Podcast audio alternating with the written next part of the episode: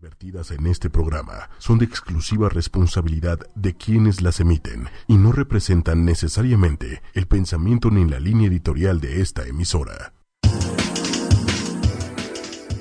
Hola, muy buenas tardes. ¿Cómo están? Nosotros estamos muy contentos de estar un jueves más aquí con ustedes. Aquí está Monse. ¿Cómo estás, Monse? Hola, ¿qué tal? Bien, bien, bien. Qué bueno. El doctor Manolo, ¿cómo estás, Doc? Talk, no a hablar. Bien, bien, llegando corriendo. El Doc ya agarró de hobby llegar corriendo al programa, entonces Sí, sí, sí, llega eh, poco tiempo antes para correr sus cinco kilómetros Sí, y hacer exacto. ejercicio. Ay, sí, por supuesto. Te estamos haciendo cas- caso, Monse. ¿Cómo involucrar? unas cuadras lejos, ¿no? Exacto, sí. El próximo programa que es cómo involucrar actividad física en tu vida diaria, bueno, pues Aquí hay, hay que escuchar al Doc que nos dé sus tips. Ay, sí, sí, sí, sí. Muy, bien, pues estamos con un días. tema muy interesante de tabaquismo. Ay, sí, hoy nos toca hablar de un tema verdaderamente apasionante. Bueno, ya va a sonar un poquito repetitivo porque todos los temas que estamos tocando son apasionantes. ¿Son de primera? Sí, caray, son de primer nivel. Pero bueno, miren, no sé si recuerden que nuestro primer programa que tuvimos al hablar de la salud, que era un manejo holístico, el manejo de la salud del cuerpo, de la mente, de nuestras emociones y de nuestra espiritualidad incluso. Comentábamos que qué acciones pudieran tener los seres humanos en el siglo XXI para, para poder tener una buena salud. Acuérdense que este programa va dirigido básicamente hacia la salud, ese estado de armonía hermoso que tenemos derecho, que merecemos. ¿Estás de acuerdo, Maribel Ujú. Monse?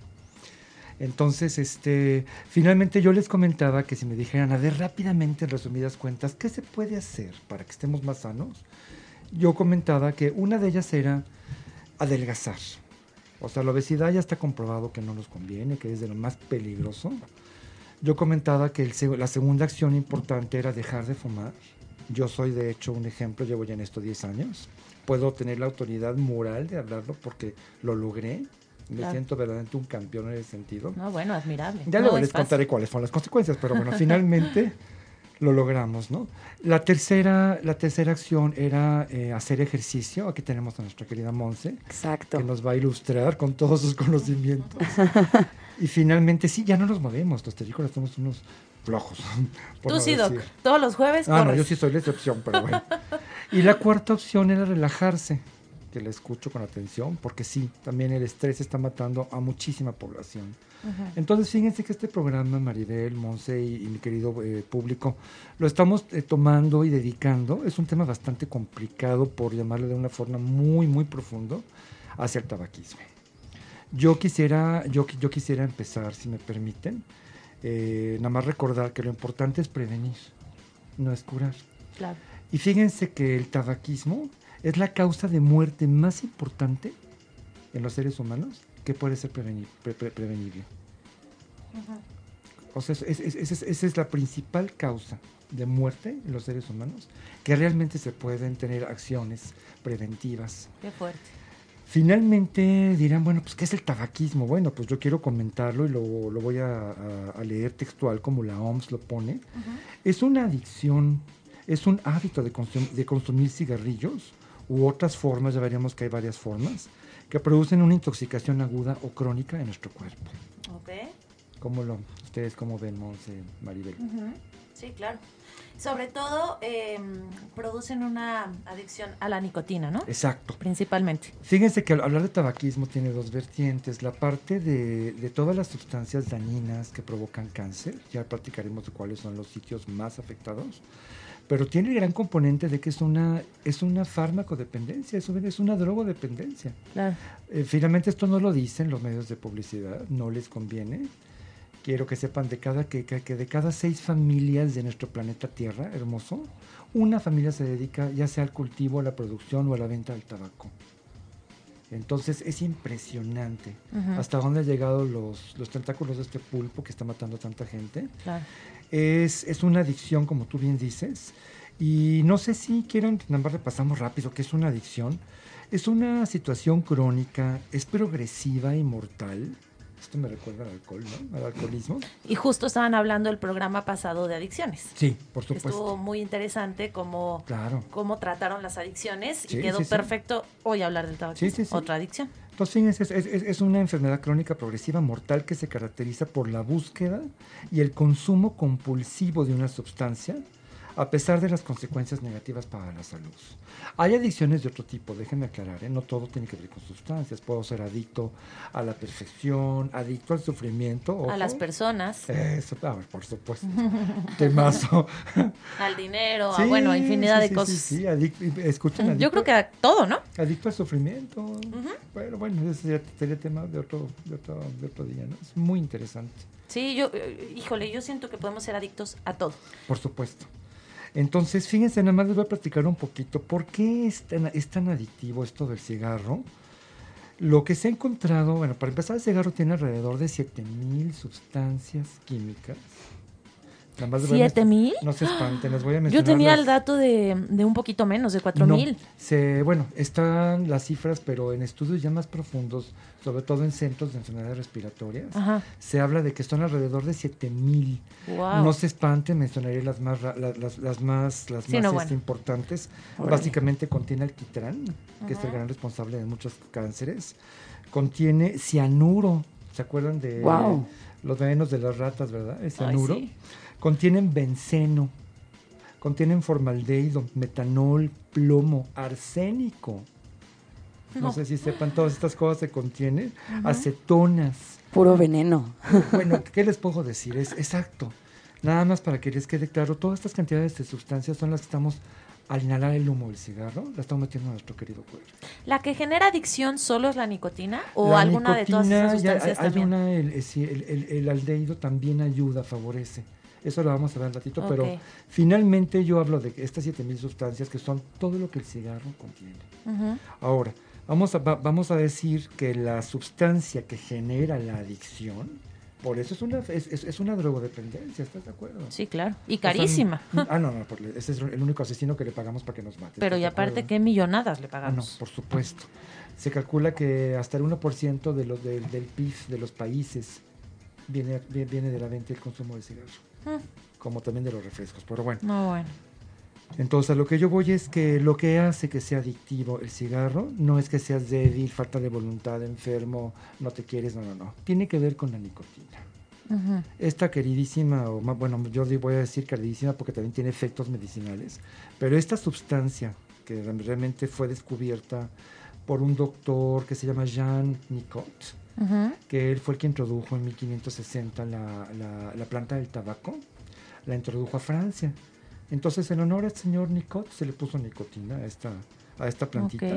La planta se llama Nicotiana tabacum y la nicotina se encuentra en sus hojas Ujú. no tanto en las flores o los, o sea, es más bien es en las, en las hojas. Pero bueno, ese es el principal com- componente adictivo. Tú la vez pasada dijiste, Maribel, que el azúcar es, creo que nueve veces más adictiva que cualquier sustancia. Que la cocaína. Ok, pero bueno, yo diría que el segundo lugar de adicción lo tiene la nicotina. Ok. Wow. Tengo una duda, aquí ahorita que hablas de la adicción a la nicotina. Y, y la, la voy a hacer porque yo me identifico con un grupo de esas personas. Ujú, ¿Por qué existimos algunas personas que podemos fumar una vez a la semana? Cuando salimos, social, pero solos no, no nos sentamos y prendemos Ajá. un cigarro. Incluso una cajetilla nos puede durar dos semanas. Ay, maravilloso. Sí, no tienes, son dos factores. Uno es el psicológico, no tienes la personalidad adictiva, que es más frecuente en los hombres que en las mujeres. Ujú. O sea, o sea, vamos, a mí me pones enfrente un cigarro ahorita que llevo de no fumar 10 años y que se agarre la tabacalera porque voy con todo. ¿Existe la personalidad adictiva? Podemos después repasar un poquito porque es muy amplio el tema. Y también hay una base genética. Genética. Generalmente, ya luego lo platicaremos, esto un poquito es la parte más a lo mejor elaborada del tema, pero bueno, sí tiene que ver, hay gente que puede agarrar un cigarro y decir, no, pues no fumo hasta dentro de un mes, ¿no? Exacto. Entonces, y Si sales y tus amigos fuman, Sí. bueno, pues me fumo como social Sí. este cigarrito, ¿no? Claro. Pero si está uno solo, no prende un cigarro. Exacto, no. Esa es, es una situación multifactorial, tiene que ver con factores biológicos, donde la genética cada vez está más... Vamos llegando a la época de la medicina en donde casi casi que todo es genético. Pero bueno, finalmente eh, rodeada de un factor emocional. Entonces, ¿qué son los disparadores? Ya vemos, vamos a ver que hay situaciones que nos ponen en riesgo. Claro, cuando uno está estresado fuma un poco más, eso sí, sí lo he notado, ¿no? Sí. Pero sí me llama mucho la atención eso que te preguntaba, porque hay personas que son tan, tan adictas al cigarro Sí, sí, sí. y hay otro Tiene que ver con los receptores a la nicotina, tiene que ver con esto y genéticamente hay genes que su trabajo es crear estos receptores, es traducirse en receptores. Entonces tiene que ver con la cantidad y también tiene que ver con el síndrome de abstinencia. Hay gente que puede dejar de fumar y no le pasa nada. Por ejemplo, mi mamá es una de ellas que dejó de fumar y estaba tan tranquila, ¿no? Y yo dejé de fumar y casi corro a mi enfermera y me divorcio. ¿no? O sea, entonces, bueno, y- y lo advertí, o sea, no se enganchen, ¿no? O sea, pero sí tiene que ver con todo esto, genética y... y No, hay personas que van a urgencias por- porque creen que se están muriendo. Sí. Y Sí, es el sí síndrome de abstinencia. síndrome de- Y, y me ha pasado con pacientes, eh, no dejando de fumar, sino dejando el consumo de azúcar. El síndrome de abstinencia, de verdad, creen que se están infartando. Sí, sí, sí, por supuesto. Puede ser mal. hasta una urgencia médica. Ay, yo no sé qué se siente eso. Tú porque eres muy sana, ahorita te Monse. cuento, ahorita te cuento, mi niña, ¿no? ¿No tienes ninguna adicción, Monse? ¿Ni al ejercicio? Tal vez sí. No, ¿eh? ¿No? Creo que no. ¿No? Ahorita te vamos a hacer un Puedes, puedes no hacer ejercicio y estás tranquila y no pasa nada. y Sí, totalmente tranquila. Un mes sin hacer ejercicio y no pasa Bueno, un nada. mes sí, sí, sí me cuesta trabajo. Entonces sí tengo Sí, adicción al sí, sí. ejercicio. Fíjense que eh, profundizando un poquito en el tema de la nicotina, dijimos que, pues bueno, debe su nombre a Nicot, que fue el que le importó de América. Este es un producto orgullosamente americano, pero bueno, llegó a todo el mundo. Gracias a él se le pone este nombre. Es un alcaloide. Es un alcaloide, no sé si les lleva esto a pensar en el LSD, Ya. ¿sí? En la reserpina, en la codeína, para Claro. la tos, la cafeína, la teofilina del té, la teobromina del chocolate, la ergotamina. Ay, la cafeína Ay. tan rica. Todas estas sustancias, todas estas sustancias tienen que ver, son, son, son, son alcaloides. Su nombre dice que quiere decir que se parecen a las sustancias alcalinas y son productos orgánicos producidos por las plantas que Ujú. tienen en su composición algo de nitrógeno. Ya. Entonces, finalmente, eh, la nicotina se lleva las palmas. Compite contra la cocaína y la heroína en, en- en el grupo de alcaloides, pero finalmente, finalmente se lleva las palmas en cuanto a poder de adicción. Y además dura tan poquito el efecto que tenemos que estar administrándonos esa dosis. Por eso es que es un gran negocio. Ay, qué flojera. No, pues pregúntaselos a los comerciantes, ¿no? Es un No, pero es que es un dineral. O sea, hay personas que fuman dos cajetillas al día. Sí. Ay, pero ¿por qué lo hacen si, si dura tan ver. poquito? ¿Cómo No, cuánto no. dura, más o menos? ¿O es diferente en Te puede personas? durar alrededor de 10 a 15 minutos el efecto y después vuelves otra vez. Pues es como el del azúcar. Que, bueno, el azúcar Sí, es menos. Sí, sí, es menos. Wow, Sí. imagínate. Pero bueno, finalmente platicábamos que era el consumo de, de- de nicotina. Fíjense que no todo puede ser a través de cigarrillos. Puede ser también a través de cigarros, que es el puro. En México lo conocemos más como puro, pero bueno. Eh, Pero el puro de- durará más, ¿no? Personas que fumen un puro tras otro, puro tras otro, puro, no conozco. No, no, no lo hay, pero bueno, tiene otros efectos también muy adversos. Ahorita vamos a ver qué pasa con todo esto. Eh, se puede obtener a través de puro, se puede obtener a través de pipa. También Mm. ahora están de moda en los restaurantes, está, ¿cómo le llaman? Este, Las que ponen jucas. las pipas Jucas, con agua, ¿no? sí. Hashisha, o cómo Ajá, le llaman. shisha, shisha. Esa mera. Puede ser a través de, como recordarán nuestros abuelos muy elegantes, del rapé, que era un polvito que le llaman también snuff. Eso sí no tengo ni idea qué es. Eso se traían sus cajitas muy elegantes de oro con porcelana y las Ajá. abrían y lo aspiraban. O sea, como cocaína. Como si fuera cocaína, igualito. Pero era, era Pero tabaco. Era, era, era, era tabaco, sí. El tabaco Órale. molido, las hojitas de tabaco molido. Pero eso También sí, ya no existe. forma de mascar, como lo hacen los incas o lo hicieron los aztecas en su tiempo. ¿vale? El, el otro, el que dijiste, ¿cómo se llamaba? ¿El, El que rapé. inhalabas? ¿Rapé? ¿Ya no existe? Pues sabes que sí, nada más que como que ya es un producto un poquito más, ¿cómo te diré? Pues, ¿Caro? Pues no, es como más caché, quizás más de la aristocracia, de la gente ya grande. O ya lo cambiaron por cocaína. Sí, o ya o ya están en otro. Ok. ¿Qué más, ya está en otro punto. Y dirán, bueno, pero pues cómo si esto no tiene humo, cómo se, cómo, cómo hace daño, bueno, porque se absorbe a través de las mucosas, Ok. a través de la boca. Claro, no solo el humo hace daño. Bueno, el humo Ay, es el sí. que hace daño al fumador pasivo. Pero el, todo el cigarro en general, todo el tabaco hace Sí. daño a la persona que está fumando, Sí, ¿no? por supuesto. No solo el humo. Date cuenta que estás leyendo aquí mi acordeón, Maribel, porque sí, efectivamente el cigarrillo es un sistema de alta ingeniería que está hecho de veras es a, la, a la perfección, que tiene un diseño muy eficiente de suministro de la droga. Recordemos, la gente que fuma es una gente drogadicta, que legalmente no lo llevan al bote como si llevara heroína, es otro asunto.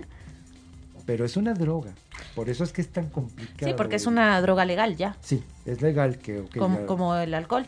lo ¿no? en Una pregunta, sitios, ¿no? ¿la Pero- marihuana sería igual de nociva que el tabaco? No, la marihuana es menos peligrosa. Médicamente hablando, el problema es que es la puerta de entrada al fascinante mundo de las drogas y el cigarro no. Ya, ya. El cigarro como que es como droga aparte como el alcohol. Y la marihuana, que puede ser muy buena, digo, los este, aborígenes mexicanos lo utilizaban para esas jornadas tremendas, ¿no? Los Sí. chinos. Sin embargo, el peligro más bien radica en que es la entrada hacia las drogas ilegales. Sí, que ya buscas más, ¿no? Exacto, que no muy vuelves a sentir esa maravillosa, pues, sensación con la marihuana, entonces te vas por otras drogas. Sí, porque con el cigarro no cambia nuestra alteración. O sea, per- perdón, o sea, no se altera nuestra percepción, discúlpenme. Y con la marihuana ya empieza a haber ya situaciones de alteraciones perceptuales, que digamos con todas las drogas de diseño. Ujú. Pero bueno, finalmente, finalmente lo que les quiero comentar es que, eh, imagínense, el fumador obtiene, el fumador promedio obtiene más o menos un miligramo, de uno a dos miligramos de nicotina, en una típica inhalada, que puede durar el cigarrito prendido cinco minutos. Ujú. Él da alrededor de 10, 10 inhalaciones. Y esto le va a suministrar una dosis de 1 o 2 miligramos de nicotina. Uh, Y tú preguntabas cuánto dura, cuánto dura. Bueno, yo te, yo, yo te voy a decir una, ah, bueno, un dato curioso. Si yo fumo 20 cigarros al día, me estoy Ujú. metiendo 200 dosis de nicotina. O sea, que no hay que espantarnos con los cocainómanos, ¿no? O sea, estoy metiendo 200 dosis si fumo yo 20 cigarros diarios. que 20 equivalen a una cajetilla, ¿no? Sí, es una cajetilla de cigarros, sí. Entonces, este, las personas que no inhalan el humo, comentábamos, por ejemplo, que fuman pipa puro, el rapeo, lo mastican, se absorbe también de alguna forma la nicotina a través de las mucosas. Ahora tú preguntabas algo. eh, como la nicotina permanece, sobre todo en el cerebro, permanece alrededor de 10 a 15 minutos. Ujú. Y como nos genera placer, volvemos a prender otro cigarro. Ahí está el negocio. El cigarro se prende cuando ya se quitó ese placer. Cuando yo ya dejo de fumar, se empieza a, a- a depletar, a disminuir el nivel de nicotina en mi cerebro y automáticamente los centros, los receptores me vuelven a pedir la nicotina, entonces vuelvo a prender un cigarro. ¿Y qué busca uno con la nicotina? Por ejemplo, con el azúcar me queda claro que uno está buscando eh, serotonina, felicidad, Claro. etcétera. Con la nicotina uno que Te busca digo algo, a, tranquilidad. a resumidas cuentas, Ajá. también se libera serotonina y se liberan endorfinas. ¿Uno se pone feliz cuando Sí. fuma? Sí, te pones feliz. Tiene efecto doble, puede ser relajante o puede ser también estimulante. Te aumenta la concentración, te da una sensación de bienestar, de, vamos, hasta de afecto. O sea, el cigarro puede llegar a ser como tu novio, vamos. Tiene, ¿sí? Sí, sí. Wow. Bueno, yo el día que dejé de fumar me vestí de negro y lo enterré. O sea, hice el duelo, porque sabes que estaba enterrando a mi amigo fiel, mi compañero. ¿Cuántos años llevabas fumando? 23, 20 cigarros diarios. O sea, hice la cuenta, eran 177 mil cigarros. Llevo 10 de no fumar, me siento muy victorioso. Sin embargo, ojo amigos, no canto victoria. Ya. ¿Y cómo- Todavía yo alguna vez bajo a regar el jardín de allá de la casa de ustedes y de repente busco mi cajetilla de cigarros y digo, a ver, espérate. Eso se llama en psicología acting out, que no es muy consciente y de repente digo, a ver, espérame, ya no fumo. Yo soy Manolo, ya no fumo, sí. la otra vez prendí un incienso, me tengo una paciente lo- y, y- y me lo pongo en la boca, el incienso. O sea, ese es otro. ¿Fumabas dando consulta? Sí, a lo más caché, lo demás de moda. Sí. Todos los médicos en el español. Daban, sí, a mí me tocó algún médico que, Discutíamos casos con que café fumaba dando consulta. Sí, ya estabas no. en televisión, fumabas, acuérdense de María Félix. O sea, es que Qué cigarro- contradictorio, ¿no? O sea, estás Sí. en un lugar donde se supone que es salud y Claro. los doctores son los menos. Lo que pasa es que ustedes están chavitas, tan chiquitas, pero en mi generación, Quinceañeras. que es la del paleozoico, finalmente sí, todos los, todos los doctores, yo, yo creo que los peores fumadores éramos los médicos. Para cada Ya, ya, ya. Bueno, antes hasta en el avión fumaban. Ah, no, claro, claro. Bueno, y es- o sea, entonces, bueno, imagínense nada más el negociazazo y la cantidad de muertes. Yo he notado, la verdad, em, que ha bajado un poco la cantidad de personas que fuman. O bueno, eso parece. No sé si se note eso porque ya casi no puedes fumar en ningún lugar. Pero Ha Ahora en habido una diciembre, sí, seguro que sí, porque ahora en diciembre me fui a San Miguel y de verdad es que llegó un momento que yo era la única fumando ahí en el, en el pueblo. ¿Y te sentiste como chinche? Pues no, no me sentí como nada, la verdad, pero sí me llamó mucho la atención ver que la gente ya fuma mucho menos. Cuando hace unos años, por donde voltearas, la Ah, gente no, sí, estaba sí, fumando. Por supuesto, claro que sí. Sí, sí que en- ahorita platicamos un poquito de las frecuencias, de todo esto, pero sí tienes razón, efectivamente ha ido bajando paulatinamente. Lo que pasa es que hay que entender en un contexto histórico. Ujú. El cigarro era algo completamente de caché. Sí saben lo que es tener caché, ¿no? Sí, Elegante, de distinción. lo que tenemos Monse y la publicidad. ¡Ándale, eso, mero! Ándale. Y si ustedes ven todos los comercios de cigarros, ¿se acuerdan del hombre de Malboro montando a caballo, no? Que era galán. Y las grandes divas del cine, todo todo el mundo, o sea, es que es una- Cierto. María Sí, es todas las Félix. películas. Es una industria multi, multibillonaria lo que invierten, lo que pagan. Pero han ido cambiando esa idea de caché relacionado al cigarro. Yo siento que ya no se ve tanto de caché una persona que está fumando. Ya algunas personas hasta lo ven como un bicho raro. Claro, pero Sí. fíjate que yo pensaría, yo tengo cincuenta y tantos, yo pensaría que la gente de ahora de tu generación fumaría menos porque hay más conciencia. En mi época sí se sabe que era peligroso, pero decía puede ser nocivo para la salud. Hoy se dice es nocivo para la salud. Y no. Yo he hecho estudios con mis pacientes, con las chicas de 14, 15 a 25, 30 y no, fuman pero increíblemente fuerte, sobre todo en los antros. Sí. Sí, he visto demasiado chavo, chavita, que también fuma demasiado. Veo más gente joven fumando esto. Que gente Sí. adulta. Yo creo que la gente de nuestra generación como que nos apanicamos un poco y dijimos, ¿sabes qué? Pues chao, ¿no? Yo de mi familia y de mis conocidos, mucha gente ha dejado de fumar. Y también yo, mis conocidos, sobre todo de mi edad, yo he notado que eh, fuman menos. Lo que sí pasó mucho es que cambiaron el cigarro por shisha. Exacto. Eso sí. Ahorita que dijiste shisha Sí, otra vez, sí, recordé sí, sí. que ahora eh, hasta en los restaurantes la, moda, gente ¿estás está fumando shisha. Las Y al final pues están fumando tabaco, ¿no? Claro, claro. Las venden hermosas, ¿no? Las estas preciosas. Sí, de colorcitos. sí. Pero es una lata prepararlas, la verdad. Sí, mira, yo no sé qué bueno, no porque si fueran fáciles. agárrense. Todo el mundo lo haría. Pero bueno, deja- déjame nada más que este, hablarles un poquito de qué es lo que pasa inmediatamente cuando yo fumo. Se le llama efecto rush, como de apresuración. Y efectivamente, fíjense que lo que pasa es que la nicotina entra en mi cuerpo, llega por el torrente circulatorio, llega directamente a las glándulas suprarrenales, o sea, las glándulas situadas arribita de los riñones, y ahí se libera una poderosísima hormona que es la adrenalina. Y la primera sensación que tenemos, este rush que se llama, es me sube la presión arterial, me sube la frecuencia cardíaca y me sube la frecuencia respiratoria. Ese es el primer efecto que yo tengo cuando yo fumo. ¿Se activa todo este proceso de, de alerta? Sí. Como de huida. Como si fuera un Ah, mecanismo de oído o de ataque, ok. sí. Entonces eso dirían, bueno, pues eso no es muy placentero, ¿no? O sea, ni quiero que me suba la, No, la para frecuencia, la, la presión arterial o que tenga taquicardia. Pero finalmente es un efecto pasajero. Y ahorita vamos a ver más o menos qué es lo que pasa con el la nicotina, cuál es tu caminito. Es muy bonito, muy interesante. Déjame nada más comentarles que la mayoría de los fumadores, el 85%, saben, bueno, yo diría no, aquí me equivoqué, no. El 100% de los fumadores saben que se están haciendo daño. Yo lo sabía. Y es más, ya el último sentía que se me calentaba la espalda, literal. Bueno, ¿Y qué decías? Pues ni modo. ni modo. No Es- pasa es nada. mi vida, son mis pulmones. el ¿O qué a pensabas? A mí no me va a dar. Pues sabes que yo decía, no sé qué sea más, más, eh, más negativo, si el cigarro en sí o el pensamiento y el decreto mío de que me va a dar cáncer. Ujú. Ahí yo jugaba con esas ideas como buen médico y psicólogo. Pero no, porque yo conozco muchos fumadores que dicen, es que a mí no me va a dar. Mira, a Juanito tiene 100 años o tiene 90 años y ha fumado toda su vida y mira lo que bien está, Ok, ¿no? Esto y nos se lleva a otro comparan tema. así, se hacen, se, se hacen como, bueno, pues no pasa nada, ¿no? Del Me siento 100 por- tranquilo. Esto lo, lo, lo, lo- lo- lo pienso repetir un poquito al rato, pero sí lo adelanto ahorita. Del 100% de fumadores, solamente el 50%, digo solamente entre comillas, son los que mueren por el cigarro, que es muchísimo. Muchísimo, claro. Pero hay gente, yo tuve tíos que fumaron, murieron con un cigarro en la mano y digo, murieron de ochenta y tantos años. No todo el mundo tiene, no, vamos, no podemos decir el 100% de fumadores les va a pasar algo. Claro, y, y saber eso a los fumadores les da tranquilidad. Por supuesto. Es como su abracito de no pasa nada, sigue fumando. Son pampers, ¿no? O sea, A mí no me va a pasar, ¿no? Un pamper. Pero bueno, y no es pañal, pero bueno. La mayoría de los fumadores saben entonces que es, es, un, es, es un vicio nocivo y lo dicen. Y, y en sus intentos por dejar de fumar, el 85% recaen.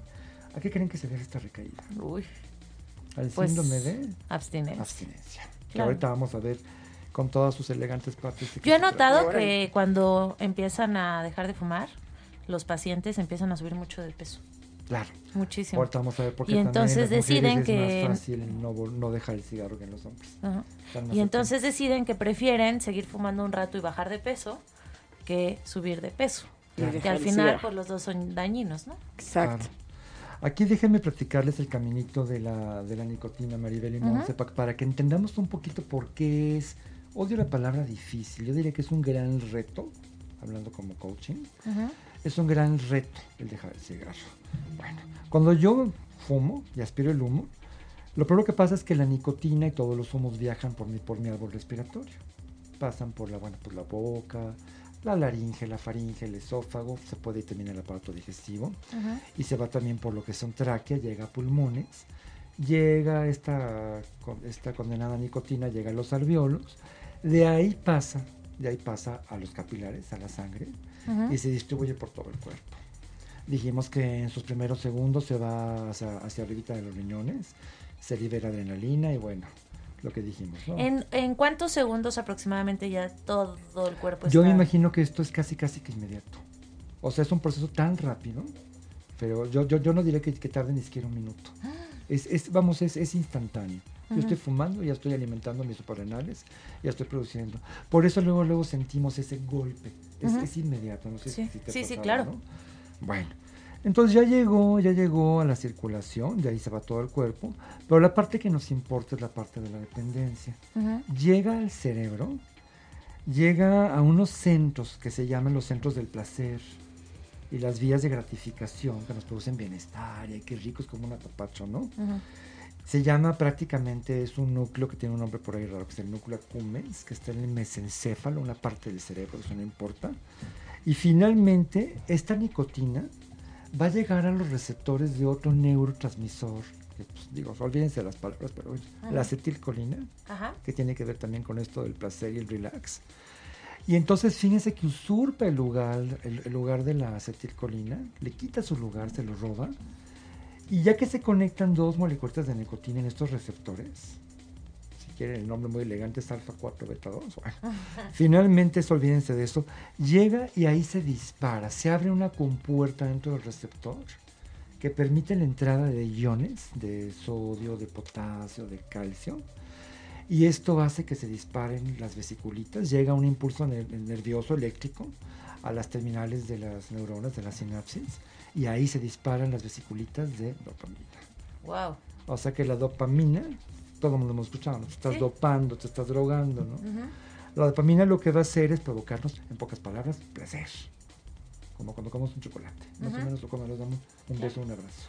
Claro, entonces es lo mismo que, bueno, no exactamente igual, pero como el azúcar. Al final se libera dopamina y buscas estar feliz, buscas Totalmente estar relajado. Una pregunta, Sí, sí, ¿podría sí. llegar, no sé, un fumador a una sobredosis? Claro, claro. Si yo me tomo una gotita de nicotina pura, me puedo morir. O sea, Oh. aquí lo que pasa es que es paulatino. Y lo saben los comerciantes, ¿no? O sea, son, hablamos de miligramos. Pero ya una dosis, por ejemplo, de un gramo de nicotina es mortal, es letal. O sea que- Wow. de hecho, se utilizan los pesticidas en los insecticidas. O sea, es veneno. Pero, bueno. Sí, está, está nada preocupante. más que lo estamos tomando dosificadito, ¿no? Sí, así es. ¿Qué les parece si mandamos eh, a canción? Y regresando, seguimos con este interesante Sí, tema sí, que sí. nos estás enseñando mucho hoy. No, claro que sí. Vamos claro a escuchar la de I Am So Tired de los Beatles.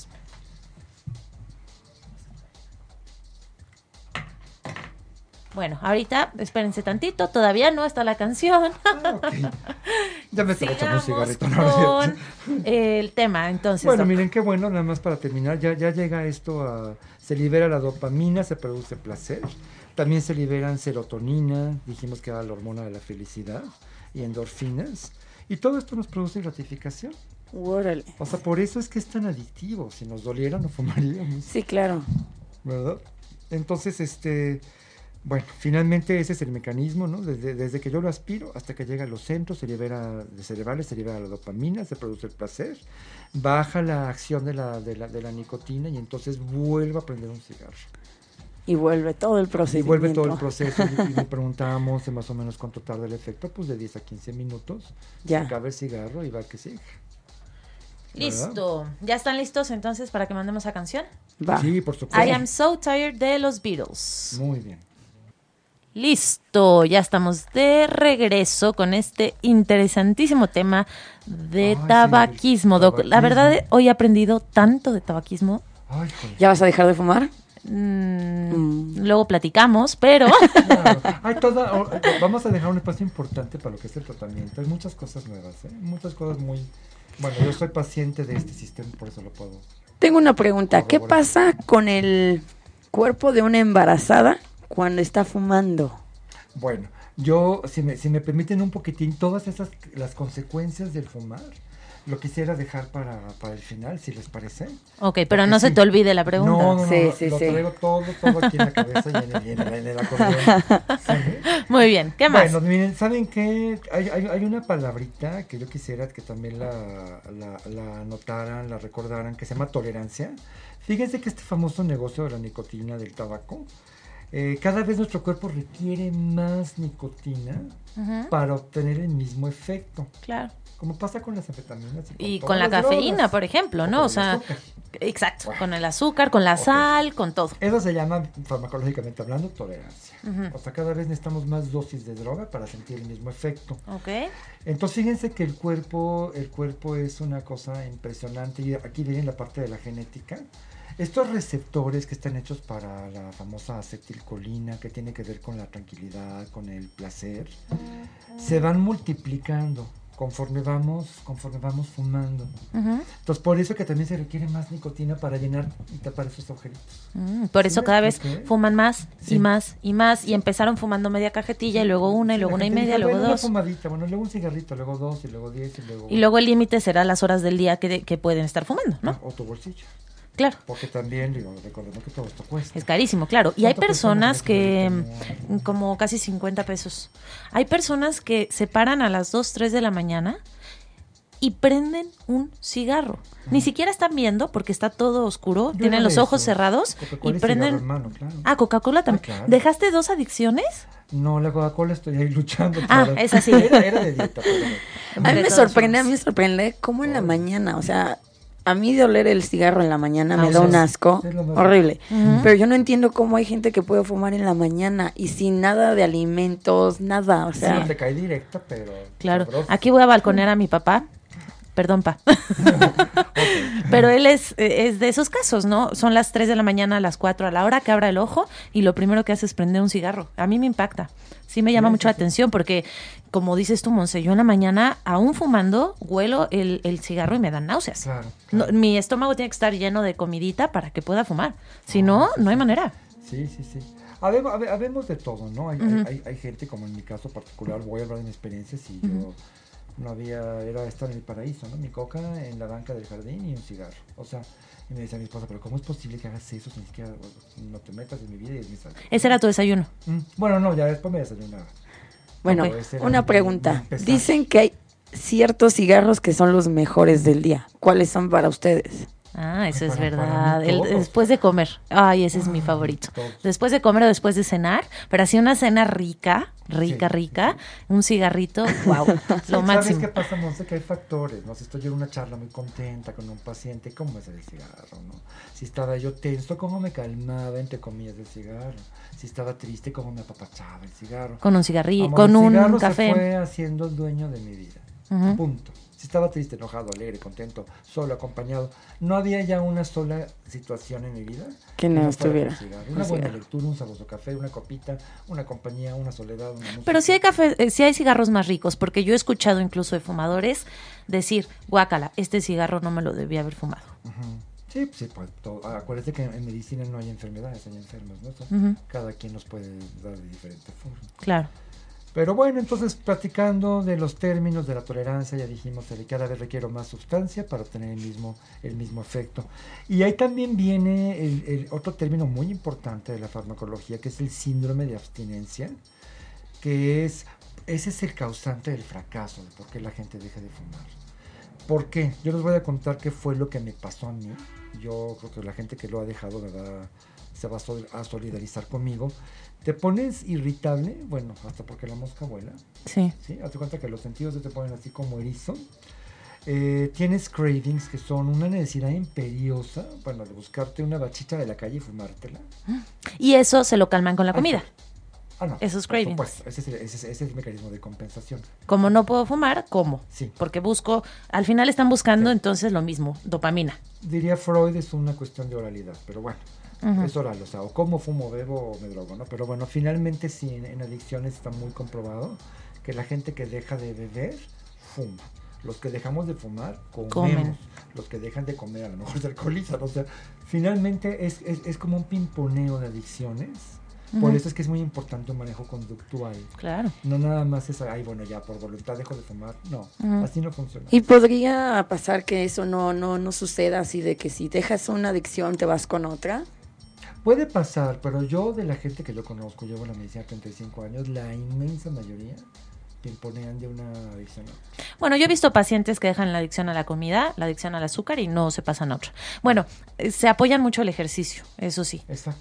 pero Que no, bueno, no se vuelve una es obsesión ni es una... una forma sana de, de canalizar. Exacto. ¿no? Sí, pero no, no, no me ha tocado pacientes que, ay, como ya no estoy consumiendo azúcar, ahora Sí, empecé a fumar. A mí no, en lo personal no. Ujú, Ok. Pero bueno, finalmente, volviendo a, a la abstinencia, pues si hay irritabilidad, hay esta necesidad imperiosa o cravings, hay una baja de concentración. Yo me acuerdo que yo estaba así como, lelo es la palabra, ¿no? Cuando dejé de fumar. Ido. ¿Quién soy, no? ¿Y a dónde voy? O sea, se te baja la memoria, pierdes atención, te Es que distraes. decías que el tabaco te ayudaba a concentrarte, ¿no? Ah, no, claro. Dijiste eso y, y aparte todo el el- poder que yo le di mental, ¿no? Pues bueno, Claro. por supuesto. Ujú. Claro que sí. Y vienen alteraciones del sueño y algo muy importante, que también eso ayuda a que mucha gente no deje de fumar. El ta- ta- también el síndrome de abstinencia también te provoca aumentar el apetito. Aumento el O sea, apetito. comemos más. Ujú. Yo, y lo digo en la radio al público y con micrófono, subí 17 kilos. Ujú. Y que creen que yo me dedico, soy médico bariatra, me dedico a adelgazar.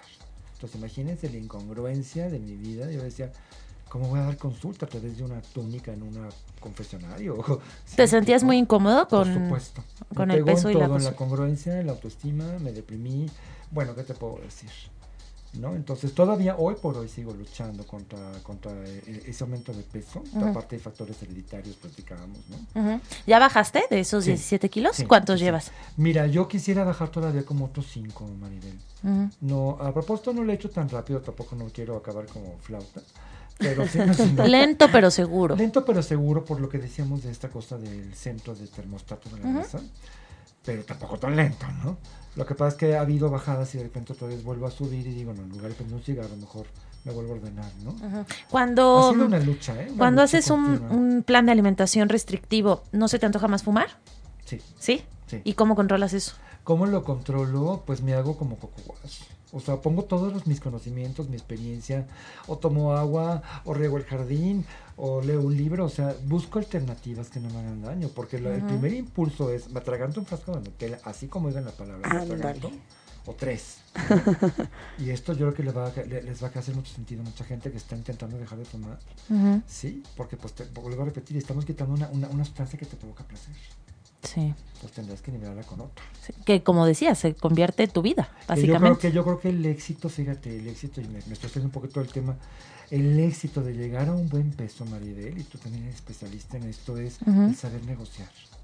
Ok, no me aviento el frasco de Nutella, pero entonces me como una buena plato de nueces de la India, o un guacamole sabroso. La elección de alimentos correctos, por así decir. Es.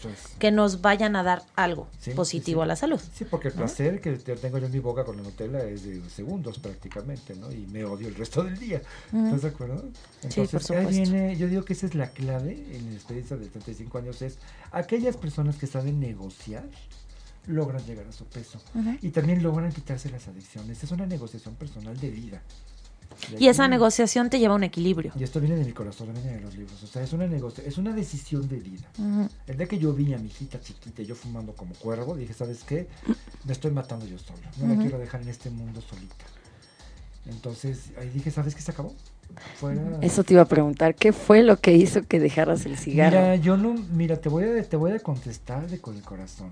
Manuel, es que tengo que bajar de peso porque se casa mi hijo. Agárrate del pretexto que quieras, pero baja. Bueno, para mí no fui yo y lo acepto. Fue mi hija, fue Sofía. Ya, ya, ya. Es que, ¿Cómo, de- es que debería de ser por hazlo por ti porque lo naranja sabrías. Hice un fumador toca fondo? El alcohólico de alguna manera, no sé, pierde su familia, esto, el otro, pero un fumador, ¿cómo es que toca fondo? Mira, a veces es demasiado tarde, Monse. Yo Cuando tengo- tienen cáncer. Tengo tan cercano, sí, o acabas pegado a un oxígeno con el enfisema, ¿no? Tus pulmones hechos piedra, ya no puedes, conscientemente te estás ahogando, no puedes respirar, porque ya no te expanden los pulmones. Yo lo viví muy de cerca con una tía, es una muerte lenta y terriblemente espantosa. Y ahí fue cuando dije, ¿sabes qué estoy haciendo? Ujú. Y les comento, yo ya fumaba y se me, me- me bañaba, me, me tallaba la espalda y sentía caliente la espalda. Yo decía, ¿qué es esto? O sea, Sí, creo que está más difícil un fondo para un fumador que para un adicto al Sí, alcohol o a esto, algún es, esto tipo es de más droga. crónico, es más paulatino y aparte no vas a chocar y a matar a un cristiano. O sea, No, pues estar en no. tu casa en la televisión fumando como loco. ¿no? Ujú. Pero bueno, entonces, este, comentaba nada más para terminar con esto de la abstinencia. Ese es el causante, ese síndrome condenado de abstinencia, de que mucha gente recaiga y vuelva a fumar. Entonces, pues, ojo, hay, hay, hay alternativas, ya platicaremos un poquito de que hay, hay tratamientos farmacológicos, hay tratamientos conductuales, cognitivo-conductuales de apoyo. Yo soy un paciente, y médico y paciente a la vez, de sistemas que sí estoy convencido que, son, que sirven y por eso me atrevo a recomendarlos. Si no, sabes que me cayó la boca. ¿Existen grupos como de alcohólicos anónimos y todo eso? Sí, hay todo, hay, sí, hay grupos, sí, también de fumadores. Y, de ¿Y neuróticos. cómo es? ¿Fumadores anónimos? Pues mira, no existe como tal, que sería bueno que hubiera. ¿no? Estaría muy bien.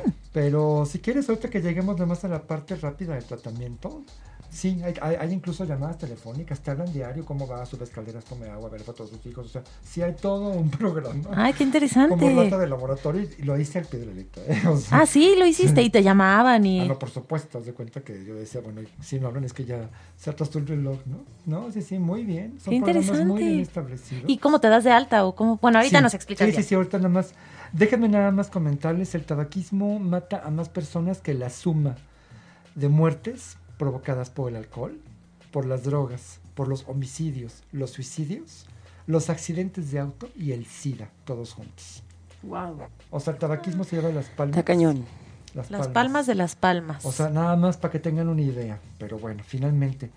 El tabaquismo mata a la mitad de las personas que fuman. Repetimos, no todo mundo va a morir por el tabaquismo, pero sí el 50%. Entonces, esto es un volado. ¿Y hay casos para de gente que muera a causa por ser fumador pasivo? Ahorita, ahorita entramos nada más a esta definición rápida. Sí, está muy fuerte. La frecuencia es que uno de cada terrícola en la Tierra fuma. Si somos 7.5 billones de seres humanos, más de un billón de terrícolas fuman.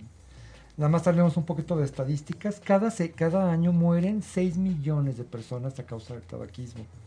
Cada 6 segundos muere una persona en el mundo por, por el, por el hábito del cigarro. En México mueren alrededor de 60 mil personas al año. Ujú. O sea que bueno, nomás échenle un poquito lápiz. Las causas, rápidamente hay causas biológicas. Este, es un, este sería un tema tan importante porque es un poquito profundo y medio complicado. Cada vez hay más causas genéticas. Hay gente que nace con más receptores hacia la posible nicotina que dijimos. ¿Y que eso es por mamá, papá fumador o algo? no es hay hereditario ni nada. patrón si es este por el papá o la mamá, pero sí en las familias donde, donde hay mucha gente que fuma es que también hay alteraciones genéticas. Hay genes que codifican y que expresan receptores para la famosa nicotina. Que dijimos que le roba, le roba el lugar a la acetilcolina, que Ajá. también produce placer. Pero bueno, este es un tema de veras que a mí me apasionó. Yo lo desconocía, que hubiera una base genética. Sí, está impresionante. Y Yo esto tampoco tiene sabía. implicaciones muy buenas en los tratamientos de afro en, en- en un corto plazo. ¿eh? Ujú, O sea, modificando a lo mejor el genotipo, ahora que estamos con todo esto de los genes, ujú. se va a poder ayudar bien efectivamente. Hay causas psicológicas. Hay estudios que dicen que en donde los papás fuman, más de la mitad de los hijos van a fumar. Bueno, Sí, claro, en por mi imitación, ¿no? En mi caso, mis papás se fumaban con café en mano, Claro. felices, y bueno, para mí era como lo más Es lo normal. mismo que los hábitos de alimentación y la actividad física y todo. Uno lo aprende Lo en aprendes, casa. Por supuesto. ¿Cómo si tu papá y tu mamá fuman, no vas a fumar? ¿Y con qué ¿No? razón le puede decir a un hijo, no fumes estos con el Claro, la mano? exacto. ¿Estás de acuerdo, Eh, no? Deja, apago mi cigarro, pero tú no puedes fumar, lo tienes prohibido. Pues no. Yo ahí creo que estoy en contra de lo que dicen, porque por ejemplo está mucho eso de cuentan la historia de un chavito de que su familia pues era una familia disfuncional y, y pues vivían mal y entonces siempre había golpes y esto, ¿no? Hay uno que pues se va digamos a imitar a esto de su familia y el otro hermano pues se desprende de todo eso. Ujú. O sea, yo creo que es La oveja bien- negra. Sí. ¿Mande? La oveja negra. Ah. Exacto, o sea, la oveja negra de, de ese tipo de familia. Ajá. Yo, por ejemplo, mi familia, todos fuman, fuman. Mi expareja también fumaba, pero yo no fumo, o sea, no, de, de plano no me llamó la atención nunca. No más, es que tú eres la oveja negra de tu familia. No, eres no la que hace ejercicio, la oveja blanca, la que no fuma, la que no tiene problemas de sobrepeso. No, Monse. Eres terrícola, amor. ¿Tu familia te reconoce, Monse? Oye, No pero sé. yo quiero, yo, yo quiero corregir más bien, eres la oveja blanca, la oveja negra. Claro. Sí, por supuesto, es una broma. O soy adoptada. Eh, Tal vez. ¿Te pareces a alguien, Monse? Sí. Sí, bueno, acuérdense que yo soy, y esto va a ser tema de otro programa, yo soy el resultado de lo que heredé. Soy alto porque mis papás son altos. De mis circunstancias de vida me tocó ser hombre, ser el mayor, ta, ta, ta, ta, ta, ta, ¿ok? Y tres, de lo que yo decido ser. O sea, tampoco se vale, ah, como mi genética el cigarro y mi padre fumaba, Como el gordito, ¿no? De, ah, pues como mi Sí. familia toda es gordita, no, yo también sí, voy a ser gordito, la ¿no? decisión última la tengo Sí, yo. nos encanta culpar No a todo el mundo. justo, ¿estás de acuerdo, No, claro. Es que es mucho más cómodo Como culpar a todo el mundo que violador, aceptar. soy violador. Exacto. Fue asesino, entonces yo Claro. maté a todo el mundo. Esas pues, son, no. esas son este, justificaciones de la gente que no tiene, que no asume. Su responsabilidad. Claro. Bueno, dijimos causas este, genéticas a nivel biológico, causas psicológicas, el estrés, la depresión, la angustia, la soledad. Todo esto influye en los hogares disfuncionales. Causas sociales, la presión social. Ah, tú no eres hombre, tú no fumas. O tú no estás grande y maduro porque no fumas. Eso va más como para los chavitos, A ¿no? los chavos, claro. Que aparte se descubrió genéticamente que tienen más predisposición a la adicción a la nicotina los jóvenes que los grandes. O sea, no es igual que Sí. una persona empieza a los 30 a que empieza a los 14. O- A los 30 seguro no va a generar adicción. Bueno, Pues hay sí muchas menos genera, Pero probabilidades. les cuesta más trabajo generarla. Se obligan, Y en los chicos hay más sensibilidad a la adicción. Claro. fíjate. Pero es genéticamente determinado. Qué fuerte. Pero Wow. bueno, rápidamente pasamos las consecuencias, las hay en todos los ámbitos a nivel médico. Bueno, ¿qué les puedo decir? Una gran cantidad de cánceres, Ay, boca, sí. garganta, laringe, faringe, esófago, estómago, páncreas, riñones, cervicoterino, Cáncer. vejiga urinaria. ¿De piel también? Bueno, tú has visto a la gente que fuma como tiene su pielcita, ¿no? Toda ¿Pero puede provocar cáncer de piel? Sí, hay también una ¿Sí? cierta asociación, pero más bien provoca un envejecimiento prematuro de la piel, afecta Sí. todos los Sí. dientes. Uy, sí. Sí, pero puede provocar problemas cardiovasculares, presión alta, infartos, eh, situaciones de, vamos, de ataques al corazón. Puede provocar también, eh, afecta el asma. Si yo fumo enfrente de un niño, es muy frecuente que yo pueda provocarle el asma, para provocarle sus alergias. Afecta el embarazo, Monse. Disminuye el peso del bebé al nacer. Puede haber este, partos prematuros, Tanto como fumadora o como fumadora este pasiva. tanto una como la otra. Ok. Sí, tiene que ver con los abortos, tiene que ver con una baja de, de fertilidad en el hombre, por- puede provocar impotencia sexual, ¿por qué? Porque también afecta toda la circulación y, y no es la excepción, lo- lo- los genitales. O sea, no hay un solo órgano que no Esté afectado. afecte el, el- el- el hábito del cigarro. Este, tú hablabas de fumadores este, activos y pasivos, sí. Está demostrado que los, por así decirlo, si se mueren, vamos a decir, 6 millones de personas, 5 millones se van a morir que son los fumadores y el otro millón que falta son los pasivos. Para que tengan ustedes una proporción. Wow. O sea que de cada 6 personas que fuman, una nunca fumó y, te- y se va a morir a consecuencia. Y aquí es muy injusto porque No muchos, exacto, No ¿qué culpa tienen luego los niños, no? Claro. Que estén ahí los papás fumándole encima Claro. o en la reunión familiar y entonces todo el mundo prende cigarro y los pobres niños corriendo Sí. por ahí, Claro. oye, salte, fuma, tú, dáñate tú, pero el pobre niño, ¿qué culpa, Yo no? desde que Pues- nacieron los míos, así todos para afuera. Como Y- toda mi familia fumaba, no, fuera, Claro. fuera, fuera. Nada más que perfecto. fíjense que recordemos que todo esto es una mafia entre gobiernos y entre las industrializadoras, todas las industrias de cigarro. Hay, se, se mueven cantidades billonarias, billonarias. Entonces, finalmente, por más que digan, ponen la cajetilla una calavera o un bebé muerto, finalmente la presión económica es tan fuerte que incluso los gobiernos se ven acosados por estas compañías tabacaleras. ¿Pero se ven acosados en qué sentido? Eh, vamos, no te permito que saques spots publicitarios. Bueno, este aquí entra el tema, un tema importante, el de los Illuminati, pero bueno, finalmente la idea es diezmar y matar a la población. Y hay intereses millonarios, bueno, mejor diría billonarios. Entonces, eh, sí hay ahora hay leyes, hay restricciones, este restaurantes no smoking, todo esto, pero no sabes que ha costado. Que ha costado que simplemente, porque son cantidades industriales de dinero las que se mueven. Entonces, No, pero sí se la pusieron muy difícil, bueno, nos la pusieron muy difícil a los fumadores, porque la verdad ya no puedes fumar en ningún lado. Pues sí. Sí, ahora, de, de hecho en Estados Unidos hay comunidades que son no smoking. En Del Mar, en California, ya no puedes fumar ni en la calle. Ni en la calle. No. Si te ve un policía te pueden arrestar. O sea, si eres fumador, múdate, Sí. porque... ¿Qué digo? Luego me encanta porque bueno, deja de fumar, ¿no? drogan, pero ya no fuman, ¿estás de acuerdo? no? Pero, pero bueno. Claro. Bueno, en tu casa puedes fumar. ¿Quién se va a enterar? Sí, en tu casa sí, pero así como que escondido en un closet, ¿no? Ay, qué Pero sí hay fuerte. comunidades que son antitabaco. Wow, yo me ¿Por voy a ir para allá. ya- porque ya- ya hay más Con tus hijos. Sí. Hay más conciencia, ya no se vale decir, es que yo no sabía que me hacía daño, ¿no? Y déjenme nada más, termino y cierro con el tratamiento. Perfecto. Hay dos tipos de tratamiento, uno es el farmacológico, que puede pasar por chicles que tienen nicotina, por parches que liberan nicotina, que pues de alguna forma se absorbe y no llega a ser inhalada. Pero al final estás con nicotina, igual. Sí, sí, pero es una nicotina que de alguna forma llega al aparato digestivo y se elimina, no, no llega tanto a los centros de placer y tampoco provoca todos los daños que el humo. Pero sí provoca daño. Sí provoca daño, ¿eh? no son exentos. Ok. De hecho, hay campañas de los cigarros electrónicos, también se ha descubierto que también tienen sus situaciones. Los cigarros light, entonces en lugar de fumarme uno, me fumo dos. Porque acuérdense que yo quiero abastecer mi dosis de nicotina. Entonces son, son negocios. son Estos negocios. chicles de nicotina o estos parches, eh, ¿cuánto tiempo se pueden usar o cómo Pues funciona? mira, yo te hablo de mi experiencia personal, yo me ponía el parche y me lo quitaba y fumaba. O sea, no, no creo que tengan tanta efectividad. Son ayudas, pero ahorita voy a llegar al, al- al- al central y lo quiero dejar por los últimos minutos. De todo esto se requiere de un apoyo conductual. ¿sí?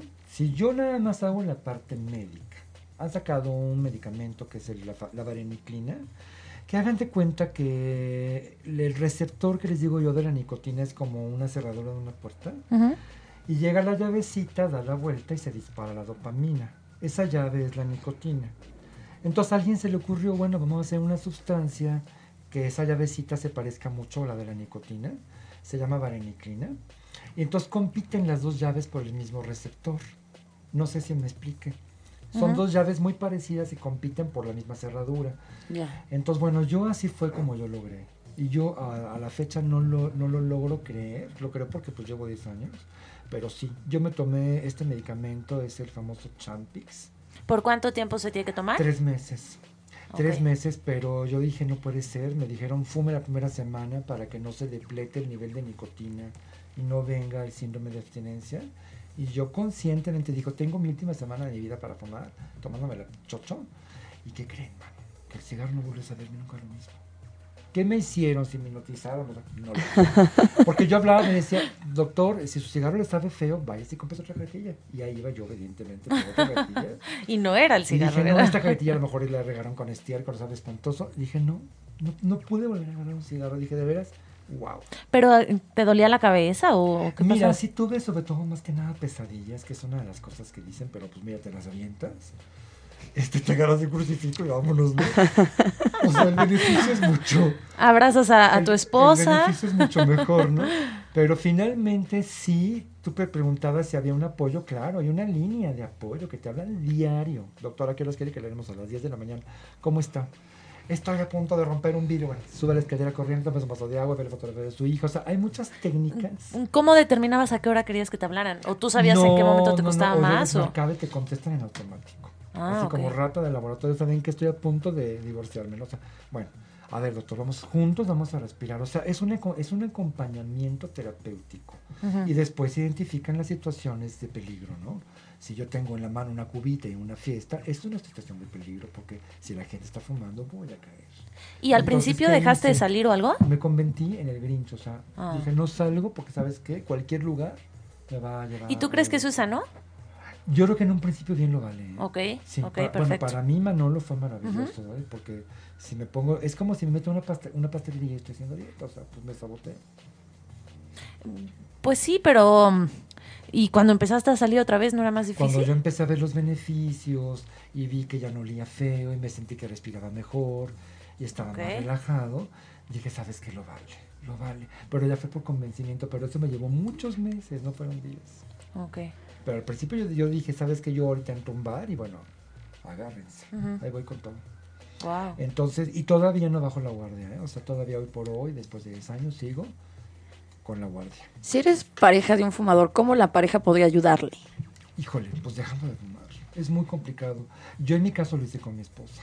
Ah, dejaron al mismo tiempo. No, ella un año después, pero ella fue muy respetuosa porque salía a fumar a cero grados bajo cero al jardín, pero no fumaba enfrente de mí. ¿Y cuando regresaba oliendo a cigarro, qué? ¿No Me se te antojaba? espantoso. Ah, ok. Ah, no, porque aparte me hice el peor consumidor, o sea, me hice el peor enemigo del cigarro. Si fumo cerca de ti, ¿te enojas? ¿No te gusta? No, no me gusta. Pero ni modo, digo, lo respeto y no te puedo dar una cátedra porque yo lo hice tre- 23 años, ¿no? Ok. Pero somos los Te que fuiste al los- extremo. Los que dejamos de fumar, bueno, nos convertimos así como en la campaña antitabaco completamente. sí, somos muy payasos, es la palabra, ¿eh? Pero bueno, cuando veo que me faltan dientes y cuando veo que subí de peso y cuando veo que la piel se arrugó y todo, digo, híjole, no. Y aparte para el ejercicio es muy complicado, o sea, para que una gente que, una persona que es adicta al tabaco llegue a entrenar o a hacer ejercicio, a los pocos días lo deja el entrenamiento. Claro, aquí tocas un punto maravilloso. Si tú dejas de fumar, te pones jícamas, cacahuates y te pones a hacer ejercicio, Monse. Ese es un gran nivel. ¿Por qué? Porque el ejercicio sube las endorfinas. Exactamente. Pero si no lo Pero dejas, Estás, pero estás cambalachando por algo sano. Pero te pones como yo a comer Nutella, no, pues no. aguas, ¿no? Finalmente. Entonces, sí hay alternativas. Hay que saber este programa diciendo que sí se puede, que lo digo yo con esta autoridad moral, sí se puede. Yo, yo jamás pensé que pudiera dejar el cigarro. Sí. El cigarro era mi todo. Lili quería estar en este programa porque ella Ah, también sí, sí, sí. eh, vivió esa parte y dice, sí, sí, sí. se puede. En las Sigue mu- viviendo. En las mujeres. En las mujeres No, vivió la parte de dejar de fumar. Ah, ya, ya, ya. Ah, No, ok. no, claro que sí. En Hoy no está aquí, pero... El síndrome de abstinencia se refiere que es un poquito más complicado que en los hombres. Hay, hay, Ujú. hay un factor de género. Pero finalmente las mujeres también no deciden a veces dejar de fumar. ¿Por qué? Porque no quieren subir de peso. Por eso cuesta un poquito Sí, más. pero el, est- el que estén fumando les provoca mucho eh, problema de celulitis. Ah, no, pues eso. Cañón, ¿eh? Entonces con eso le puedes, o la piel, entonces uno Oye, le puede que- decir, bueno, ¿y la tema, celulitis ¿no? qué? Hacemos un tema de celulitis. Sí, uy, estaría Que interesantísimo. el término médico es hidrolipodistrofe, pero bueno. Bueno, celulitis es sí. Ajá, sí, exacto. Pero sí, estaría padrísimo. Muy bien, Bueno. pues Pues muy bien. se nos acabó el tiempo. Como cada jueves se pasa de volada. Ay, sí, es que este programa hubieran estado como tres. Sí, Perdón que fuimos tan, tan rápido como locomotora, pero esperamos haber era mucha información. De todas formas, eh, pueden leer el blog con calma. Las dudas que tengan pueden escribirnos y los tres les estaremos contestando felices de la vida. Sí, sí, sí. sí, sí, Em. Exacto. El próximo jueves, ¿qué, tem- qué tema tenemos, Monse? Es cómo implementar eh, actividad deportiva en tu, en tu día a día. Padrísimo. El doc Muy está bien. apuntadísimo. No, yo ya soy ejemplo de eso. Un galgo se queda chiquito. Muy bien. Pues que tengan una excelente tarde y nos escuchamos el próximo jueves a las 12, fitness 8 y media. Claro que sí. Bye, claro bye, que bye. sí. Un feliz fin de semana. Chao.